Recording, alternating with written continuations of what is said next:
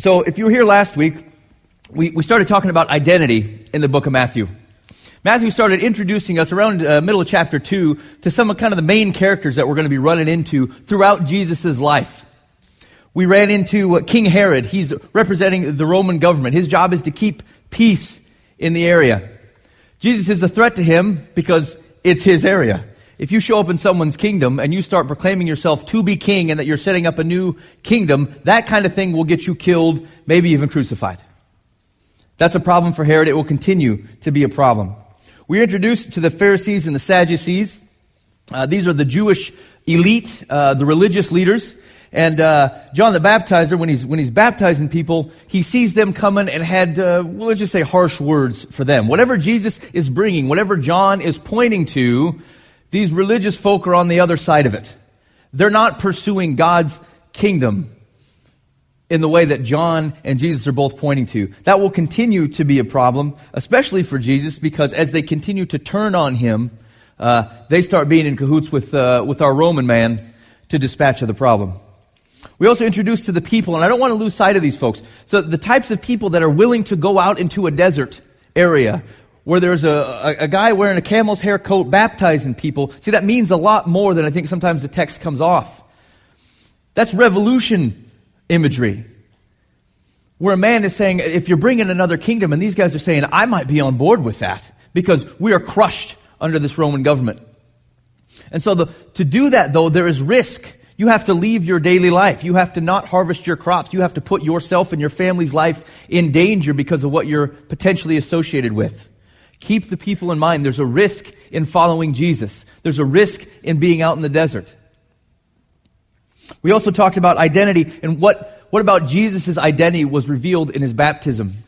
With the language that Matthew uses, we get to see that he is, he is a king and he is establishing a kingdom. He is the Messiah, the promised one who would otherwise free the nation of Israel from the bondage that they've been in. They've been under Roman rule or Syrian rule or Babylonian rule. He's also a leader of a new people. It is a new creation. The Holy Spirit always shows up when there's new creation. And we see a new people created that Jesus is the leader of. So this week we move into chapter 4 and I want to caution you here because one of the one of the dangers in we have nice chapter and verse dissections in our Bible. It helps us study things. I use it all the time. But it's sometimes misleading because it puts breaks in where, where there may not necessarily be a good place for a break. See, when they would have read it originally, the manuscript, like, it all would have been together. And so sometimes there's a story arc or a narrative that gets cut off when we hit chapters. And so what's happening here in chapter 4, see, we're still talking about identity. The question of identity doesn't stop with what Jesus' baptism reveals. That identity will now be held up for inspection. We're going to test it and see what it really means. You see, once you establish an identity, you should expect it to be challenged. Are you really who you say you are? Can you prove the identity that you're claiming? In the scripture this week, we see Satan attempt to malign Jesus' identity and ours in the process. Let's pray and we'll dig into the scripture. Father God, I love you. I thank you for your grace, your mercy. Uh, I thank you that uh, as your people, we've been able to come together in your name to celebrate who you are who we are in light of that and, uh, and the freedom that comes with it. I pray today that you would open our hearts and minds to hear from you. Um, give us the, uh, the energy, the clarity, and the direction to follow through with whatever that means in each of our lives.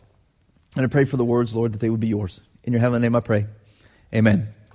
All right, Matthew 4. Let's, uh, let's see how Jesus is tempted. Then Jesus was led up by the Spirit into the wilderness to be tempted by the devil. And after fasting 40 days and 40 nights, he was hungry. And the tempter came and said to him, If you are the Son of God, command these stones to become loaves of bread. But he answered, It is written, Man shall not live by bread alone, but by every word that comes from the mouth of God. Then the devil took him to the holy city and set him on the pinnacle of the temple and said to him, If you are the Son of God, throw yourself down, for it is written, He will command His angels concerning you, and on their hands they will bear you up, lest you strike your foot against a stone. Jesus said to him, Again it is written, You shall not put the Lord your God to the test. Again the devil took him to a very high mountain and showed him all the kingdoms of the world and their glory. And he said to him, All these I will give you, if you will fall down and worship me. Then Jesus said to him, Begone, Satan, for it is written, You shall worship the Lord your God, and him only shall you serve. Then the devil left him, and behold, angels came and were ministering to him. All right, so we're going to examine those temptations uh, one by one. But first, I want to catch us up with where the nation of Israel is up to this point. Uh, I promised previously that this was going to be Ben's five minute version of the Old Testament, but I'm going to try to cut it down to two. Um, so God creates people. Satan tempts people to say, You can be like God, and he succeeds. The world is no longer how God created it. God initiates a promise through a man named Abraham and begins the work of setting the wrongs right with a people that will pursue his righteousness and justice. And he also promises them a land of their own. The promise extends from this Abraham to his grandson, Isaac, or excuse me, Jacob, whose name will change to Israel. So when we get the nation of Israel, this is coming out of this man named Israel. Israel will have 12 sons, uh, one of whom ends up in the service of the Egyptian Pharaoh. Due to a famine in the land, he uses this uh, relationship to bring this nation of Israel under the Pharaoh's control to stay on his land for protection against the famine. Eventually, the Pharaoh's changed, and the nation of Israel has grown to be very large, and now the Pharaoh is concerned. There's a large group of foreign people in his land that he does not trust. And so he takes a series of steps to oppress and subdue them. They are now basically slaves of Egypt. A man named Moses is born during this time, and God uses him to demand of the Pharaoh that God's people, the nation of Israel, be set free. Pharaoh refuses, and God responds with a series of plagues and demonstrations that prove he is indeed God and more powerful than all of Egypt's gods. Pharaoh does eventually relent, and he lets the people of Israel go. And God leads them towards a mountain where his very presence provides Moses laws that will give his nation identity. If you remember from last week, that's a, that's a gift. We see laws as a constraint because we want to live how we want to live. But an identity that said, You are God's people, and this is how we should behave, that's a gift. It's an identity. God continues to lead them, and they grow impatient with his provision. They question whether God really will provide their needs. And maybe we should have stayed back in Egypt under the Pharaoh. As things progress, Israel eventually gets to the land that God promised, yet they're still dissatisfied with God. Give us, a, give us an earthly king. We want to be like other nations. God warns them of their foolishness, but he grants it. And it will set off a series of good kings and bad kings that lead to the nation of Israel being split amongst its tribes. They're eventually taken captive by two different empires out of the land that God promised and back into exile where they started. And this nation of Israel, at the time of Jesus, feels like they're in the same spot. They're under a Roman government. They are not in their promised land. That's, that's our nation of Israel in the nutshell, okay? And I bring all this up because it's the context in which the story of Jesus is written. Allusions to how God's people have responded to his promises and their place in his work is the backdrop of Jesus' arrival and his subsequent actions. All three scriptures that Jesus will use to refute Satan refer back to the nation of Israel, specifically coming from Deuteronomy chapter 6 and 8. In Deuteronomy 6 and 8, they, they've reached almost to the promised land. And this Moses is standing there and he's talking to them before they enter. And, and uh, they've been wandering in the desert for 40 years prior to that point. Those years have been times of education, testing, and trial, and they were deliberately allowed by God to teach them to trust in and obey Him. Look at Deuteronomy 8 2. Moses says to them, And you shall remember the whole way that the Lord your God has led you these 40 years in the wilderness, that He might humble you testing you to know what was in your heart, whether you would keep his commandments or not. And he humbled you and let you hunger and fed you with manna, which you did not know, nor did your fathers know, that he might make you know that man does not live by bread alone, but man lives by every word that comes from the mouth of the Lord. Your clothing did not wear out on you, and your foot did not swell these forty years. Know then in your heart that as a man disciplines his son, the Lord your God disciplines you. Like a good father, he says, I will show you how to live. I will show you how to be. And I care enough to spend that time to discipline you, to show you those things. We see these comparisons right away, starting in chapter 4 of Matthew. It says, we had said, Then Jesus was led up by the Spirit into the wilderness to be tempted by the devil. Now, my first reaction here is kind of like, what to what? Like, who was led where by who to do what now? Because this is the, the king, right? The Messiah. And it seems to me like God is sending him out to be tempted by his opponent. This is the uh, lead us not into temptation God, right? But I think in the context of the nation of Israel, this actually makes a lot of sense. Exodus 13, the book of Exodus, is, is basically showing um, the journey out from under Pharaoh into the promised land. And it says, When Pharaoh let the people go, God did not lead them by the way of the land of the Philistines, although that was near. For God said, Lest the people change their mind when they see war and return to Egypt. But God led the people around by the way of the wilderness toward the Red Sea. And the Lord went before them by day in a pillar of cloud to lead them along the way, and by night in a pillar of fire to give them light, that they might travel by day and by night. The pillar of cloud by day and the pillar of fire by night did not depart from before the people. You see, just like the nation of Israel, God is leading Jesus into the wilderness to be tempted. He led them by, by fire and by cloud. And he led that nation of Israel into the wilderness so they could be refined, to see whether they would obey before they made it to the promised land. We're seeing that in the life of Jesus as well. It continues, and after uh, in Matthew, and after fasting 40 days and 40 nights, Jesus was hungry. And the tempter came and said to him, If you are the Son of God, command these stones to become loaves of bread. But he answered, It is written, Man shall not live by bread alone, but by every word that comes from the mouth of God. Forty days is an interesting number in the Old Testament. It should ring true. We, we see it, uh, the flood, uh, it rains for 40 days and 40 nights. We see Moses fast 40 days and 40 nights before he receives the law from God. There's also a 40 day, 40 day, 40 night fast for Elijah, in which he was eventually uh, attended to by angels. So remember last week we talked about symbols. You got to let them peel like, peel like an onion. There's probably all of those things that inform some of how we're supposed to see those numbers. Okay? But I think what is probably most prominently in context here is the 40 years of wandering in the wilderness that we just saw from the nation of Israel.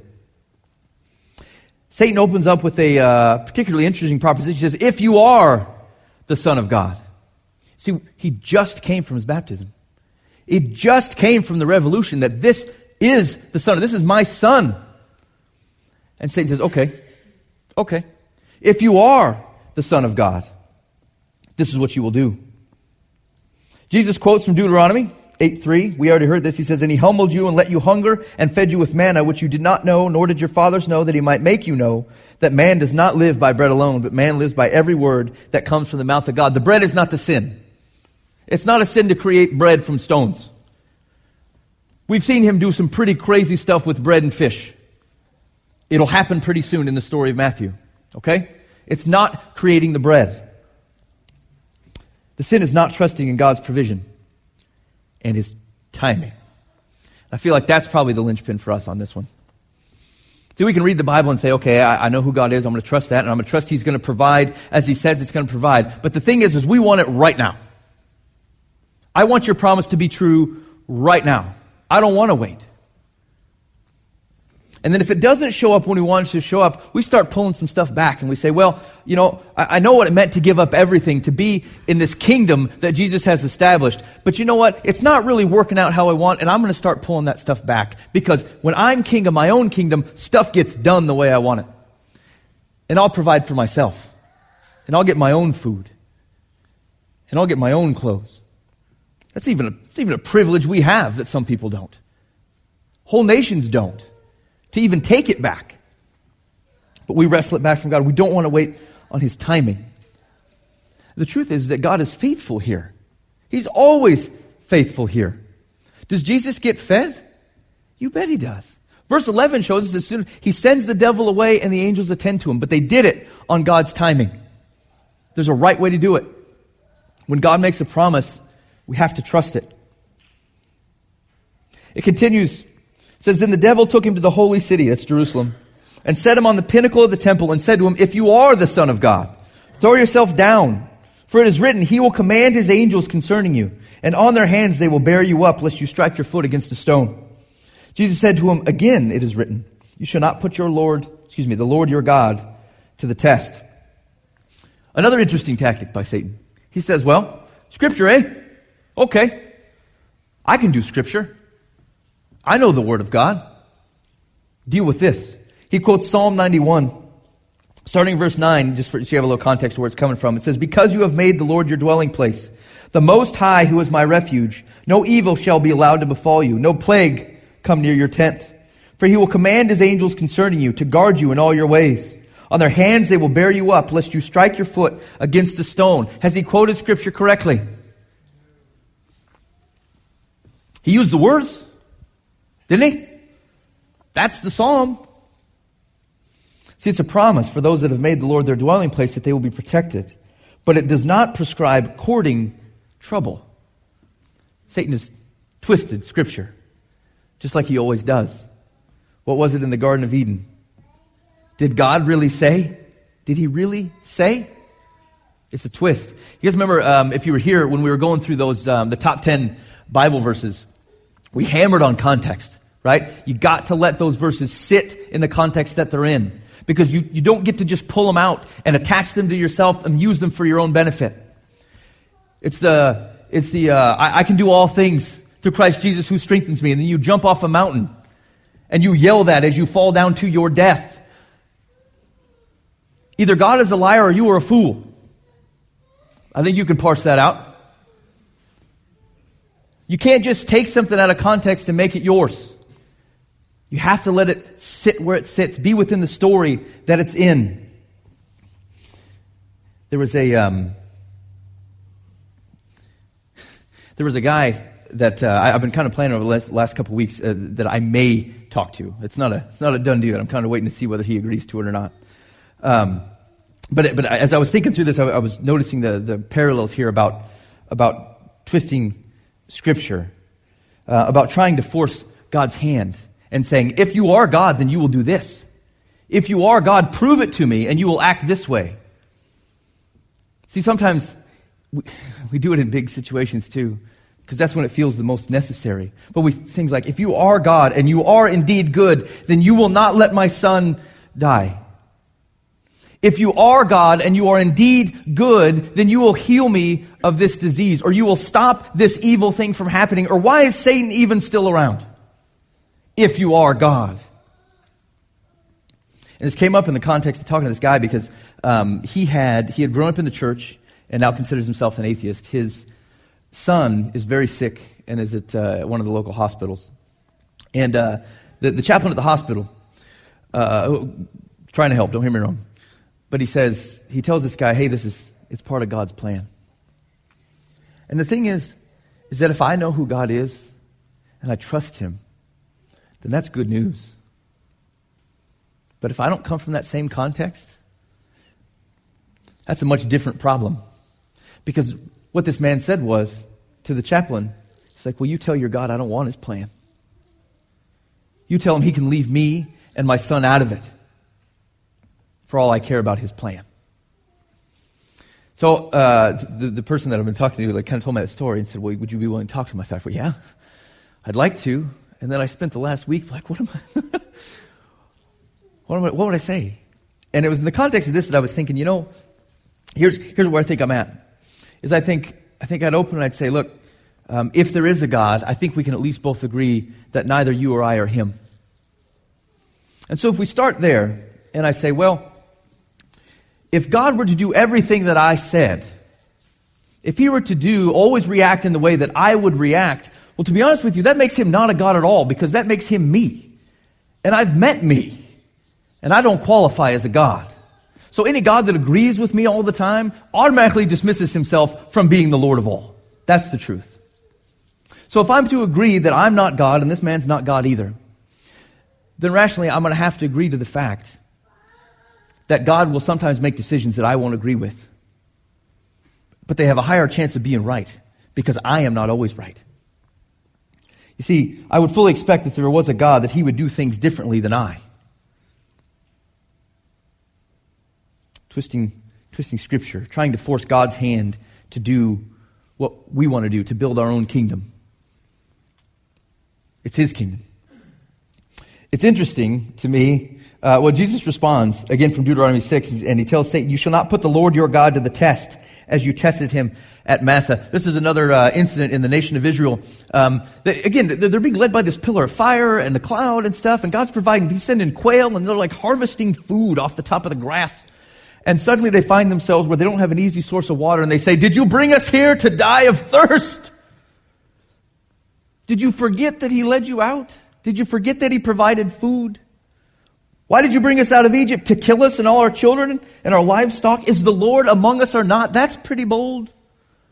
That's what he's referring to. It's ironic, Satan, that he left out what follows his quote in Psalm 91. Look at Psalm 91 again. It says, uh, Command his angels concerning you, guard you in all your ways. Their hands they will bear you up, lest you strike your foot against a stone. But he, he left this part out. You will tread on the lion and the adder, the young lion and the serpent. You will trample underfoot. Oh, he didn't provide the whole thing because it wasn't in his best interest. It's interesting. Again, the devil took him to a very high mountain and showed Jesus all the kingdoms of the world and their glory. And he said to them, All these I will give you if you will fall down and worship me. And then Jesus said to him, Be gone, Satan, for it is written, You shall worship the Lord your God, and him only shall you serve. Then the devil left him, and behold, angels came and were ministering to him. My question on this one is this Satan's to offer? Are these his kingdoms to give? Has he made a false offer to Jesus? Are they his to offer? Yeah, kind of. Kind of. So Jesus confirms that Satan is indeed the ruler of this world. It's in John 12, it's in John 14, Matthew 12, Ephesians, 2 Corinthians, Revelation. He's the ruler of this world. Ah, but he's not represented his situation correctly. Their glory doesn't come along with what he owns, with what his influence will be, and what he owns is temporary. In fact, all the things that Satan is offering Jesus, he will indeed get, but not in this way. See, this is the crux of these temptations. Satan is trying to have Jesus be a different king than what the Father sent him to be, to create and be part of a different kingdom. He is trying to have him be a ruler of a different kingdom than what God has established. He is trying to get Jesus to be a king without the cross. Just bow down to me and you will have all these things and you don't have to do that suffering and that dying for these people. I'll just give it to you. That's what he's trying to do. You're going to see that exact same temptation. That's what Jesus is praying about in the Garden of Gethsemane before he's arrested. And it's at the cross itself when the people are mocking him and saying, If you are the Son of God, come off that cross. I think we also can see that the means matter here. When we look at the cross, he says, Satan is offering all these things without having to die. You don't have to follow through, you can just have it. But how things are accomplished matter. The means matter. We are to be faithful in the means, and God will take care of the ends. The how Jesus came to establish his kingdom is as important as the fact that it got done. You see, Jesus could have lived in any way he wanted to, and he could have died in any way he wanted to, but he did both of those in very specific ways. We talked last week about the cross. It is, it is a beautiful picture of what was done so that we may be saved, but it is not only that. It is also an ethic is a way to live. It is something that points us to how we live in the kingdom of God. It is a demonstration of how our kingdom fights by dying, by being persecuted for righteousness. See, the kingdom of God does not grow by force or violent means or coercion or manipulation. It grows by sacrifice. Not only God's sacrifice, but ours as members of the kingdom. It grows because God loves us more and better than anyone else and he dies so that we may know it's true. We don't just get to call out what the ends are and throw the means to the wind. You know, as an example, I um, kept thinking about this a lot this week too. Greatly, I greatly desire that the people of this world would obey the commands of God. I do. But the proper means to do that are to point them to Jesus, to teach them who Jesus is and let the work of the Holy Spirit change their lives. But what do we sometimes do? We, want to protest. We want to introduce laws. We want to put signs in our yards. We want to pass around snarky Facebook posts. Do you know these people that you're protesting against? I mean, like, as people, not as a group of folks who are acting in a way that you think God doesn't like. You're generally right. We're not debating that. Okay? But do you know these people as people? Do you know them? See, the phrase, hey man, stuff isn't going all right in your life. You need some help. That's offensive. That's an insult from a stranger. It is a blessing from a friend. We've made a mistake in the means. At some point, we decided that God is primarily concerned about how people behave, and that it is our duty to fix that by things like coercion or government muscle or laws or condescension or prideful judgment. And we use Scripture to do it. But we lose the context of who Jesus is. You cannot separate what comes from the mouth of the king from the king himself.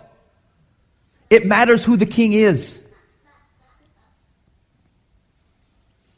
We lose the context of who Jesus is in the scripture that we use, and so, like Satan, we've twisted it. We've not given the full story.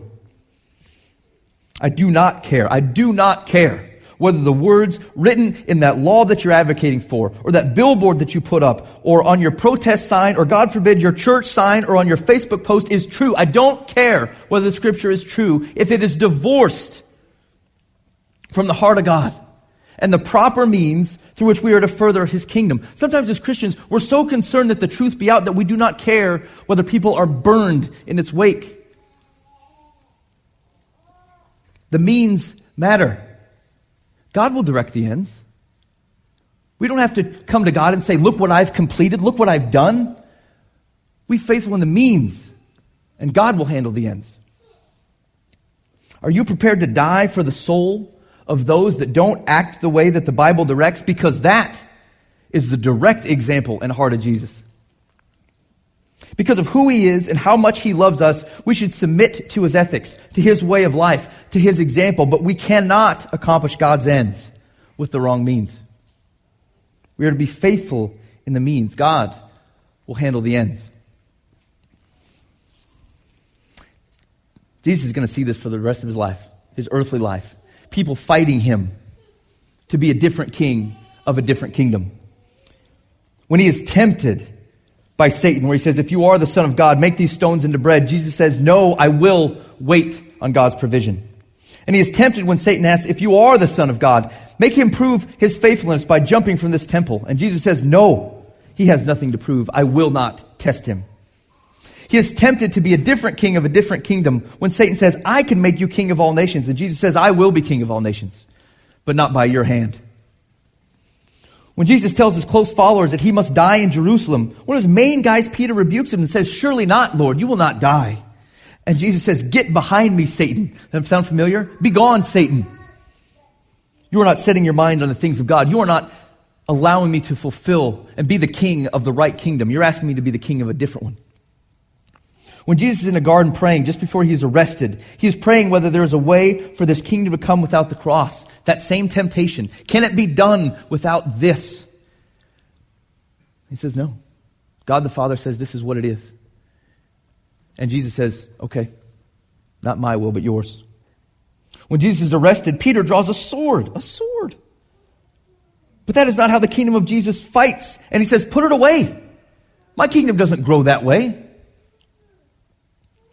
And finally, after he's been sentenced to death and nailed to a cross, an innocent man, the crowds are standing by the cross and they're mocking him and they're spitting at him. They say, If you are the Son of God, come down from that cross.